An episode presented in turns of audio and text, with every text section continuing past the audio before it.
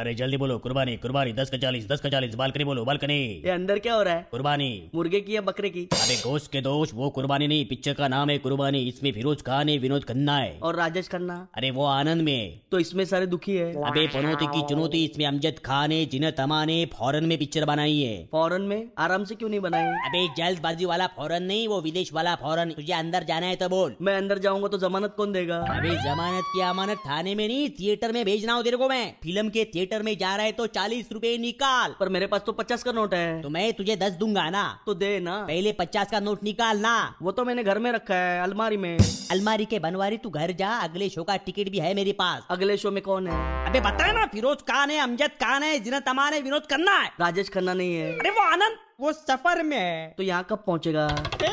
मेरा होश क्या हुआ होश को बेहोश की मत हो हाँ, बाद में आता हूँ बाद में आता हूँ अरे कोई मुझे बताएगा मोबाइल किधर से रिचार्ज होता है